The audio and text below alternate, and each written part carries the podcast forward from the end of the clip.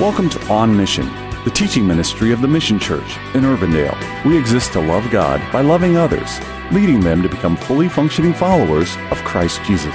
Join Pastor Mike as he teaches through the Gospel of Luke. Luke tells us that God's Word came to John, son of Zechariah, in the wilderness. What does that mean?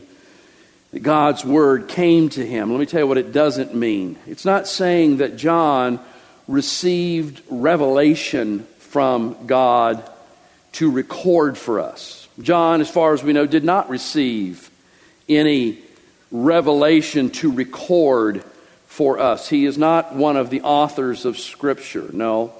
When it says the Word of God came to John in the wilderness, it's talking about God's voice or His Spirit calling John to action. This is God saying, now's the time. It's been 30 years. But here's the point of time I have, I have uh, appointed for you. So I want you to get up now and I want you to begin the ministry that you have been appointed to and anointed for. And so the Spirit moving upon John, he steps out of seclusion to begin his ministry. And that brings us to verse 3, where it tells us that John began to travel. It says that he went into the region around the Jordan.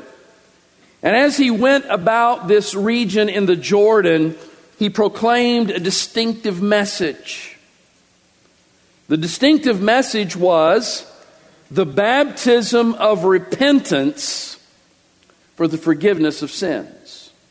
That was his message. That's what so God commissioned him to go and to proclaim a baptism of repentance for the forgiveness of sins. Before I unpack that, I want to define these terms because defining the terms gives us the understanding of what this is all about. First of all, the word baptism. The word baptism here comes from the Greek baptizo, and it means to immerse. To immerse something means to completely cover it with nothing left uncovered or untouched. The word repent or repentance comes from the Greek word metanoia, and it means to turn from something to something. So, baptism is all about covering so that nothing is left untouched, and repentance means to turn from something to something. So, John's message, John's message was about immersing oneself into a turning. That's what this baptism of. It, John is proclaiming that people need to immerse themselves into a turning. A turning from, a turning to. Now, this whole concept of baptism is not something that just came out in the Christian era. In fact, before Christ, the Jews had a baptism. A baptism that really kind of communicated much of the same concepts. The big difference was this that in the Jewish tradition, in the Jewish culture, this message of baptism was pointed only one direction, and that was toward the Gentiles. If a, Jew, if a Gentile wanted to become part of the covenant people of God, uh, they would undergo a baptism. And this baptism symbolized a turning away from everything that was non Jewish and turning to everything and embracing everything that was Jewish. And so a baptism of turning was a, was a familiar concept to the Jewish people. Uh, the interesting thing about John's message at this point in time, though, was it was not being proclaimed primarily to the Gentiles, it was being proclaimed to the Jews. Now, there were Gentiles hearing it, but probably more Jews than Gentiles were hearing it. And since Jews already have embraced Judaism, what was it they were to reject? What was it they were to embrace? Well, at this point in history, Judaism had become a religion of self righteous works, of seeking to order one's life in such a way to prove themselves righteous and thus worthy of God's love and acceptance. But you see, God never called a people to that action. God has never called people to prove themselves righteous in order to receive His love and acceptance. From the very start, God's plan was to cover His people with His own righteousness on the basis of faith. Uh, that's a point that was clearly articulated by the Apostle Paul in Romans chapter 3, verse 3. Paul cites uh, uh, Genesis chapter 15, verse 6, which tells us that Abraham, the father of the Jews, the father of Israel, was justified by faith in God, not by the works he performed. So John's message was for the people to turn from the sin of self justification. That means that human works could somehow earn God's favor. He, his message was turn from the sin of self justification to faith in the righteousness of God, which would ultimately come through the Messiah, the very one he is preparing the way for. And boy, did that message resonate with the people who were hearing it. People who had struggled under the load of legalism and law and found it impossible to overcome. Thousands were being drawn out of the cities, out of the towns, out of the villages, out into the wilderness to hear John. And after he would preach, he would offer an invitation an invitation to receive what he had said into their lives by faith. And the response that was called for was water baptism, a symbol of their turning. Now, I want to slow down here a little bit and, uh, and hammer on this to make sure we get the point, because I don't want any of us walking away with the wrong idea. And we come to the second truth point of the message. This is all about the baptism that John is talking about and performing. Please understand that being dunked in the water did not change their standing before God. Those who responded, being dunked in the water did not change their standing before God.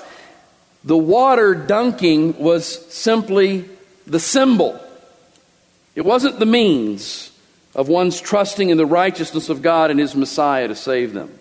And it remains the same today that water baptism does not save us from our sins. You can be baptized and baptized and baptized and baptized again and again and again, and baptism will not save you from your sin. It will not change your life. What will change lives is our faith based, obedient response to God. And baptism then becomes our faith based, obedient testimony. That we have, in fact, repented of sin and embraced Jesus as our Savior and Lord. Faith based repentance, as it has always been, remains the pivot point that moves one from the curse of condemnation to the freedom of God's loving acceptance. It's not baptism. Baptism is important, baptism is commanded. It's our first step of faith, our first, our, our first step of obedient faith after we become a believer.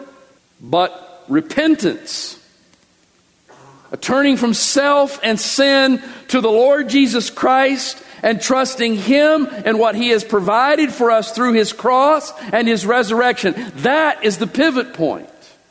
Just as baptism is not the pivot point, let me, let me dive into this chilly water for a second and, and remind us that reciting a prayer is not the pivot point either.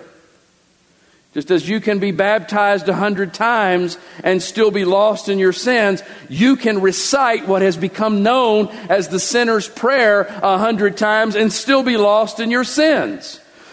Because just because you repeat a prayer that somebody else puts before you in no way means that in your heart you have actually turned.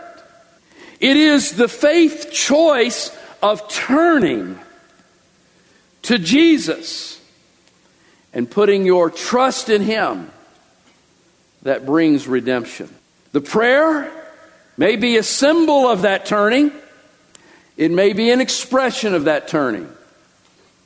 Baptism is certainly meant to be that outward uh, testimony that you have, in fact, turned.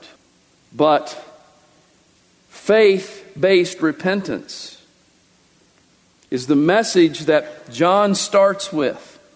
It's the message Jesus carries on. It's the message the apostles carry on. It's the message the Bible continues to communicate. It is the pivot point of redemption. That brings us then to verses 7 through 9. And we find in verses 7 through 9 that not everyone who came to the wilderness was there to repent. Some were, and some were there for other reasons. Some went there and went through the baptism. But their baptism was not valid because, in fact, they had only offered superficial repentance. And because of this fact that not everyone who came out to hear the message and not everyone who seemed to respond to the message was a, a, a legitimate response, because of this reason, John offers a couple of uncompromising warnings to the people. And I want us to see that. First, he offers this warning to those who did not see the need to repent because they thought that their heritage is what brought them into good standing with God.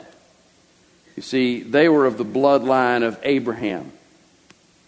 They were really Jews, therefore, they were God's people. And John warns them, as I would warn us today, that heritage has no part in a right standing with God. Just because you're Abraham's son means nothing. To put it in a, in a modern context, it's like saying Billy Graham is my father or Billy Graham is my grandfather. Well, being Billy Graham's son may put you closer to the gospel, but it doesn't apply the gospel. Each person each person must deal with the issue of Jesus personally. There's no past because someone in your family line knew God. The call on each of us is to know Christ ourselves. And so John offers this warning. Don't say to yourselves, because we have Abraham as our father, everything's good. No, many of the sons and daughters of Abraham will never find themselves right with God because they were trusting in their heritage, not in the Savior. He offers another warning to those whose profession may have been superficial. He brings this warning that profession itself does not, is not the deal. Where true profession exists, transformation follows. This is On Mission. The Mission Church is located at 12001 Ridgemont Drive in Urbandale. To learn more about our ministry, visit our website at themissiondsm.org or call us at 515 255 2122. We gather for worship each Sunday at 10 a.m. We would be honored for you to join us. Have a blessed day, and thank you for listening to On Mission.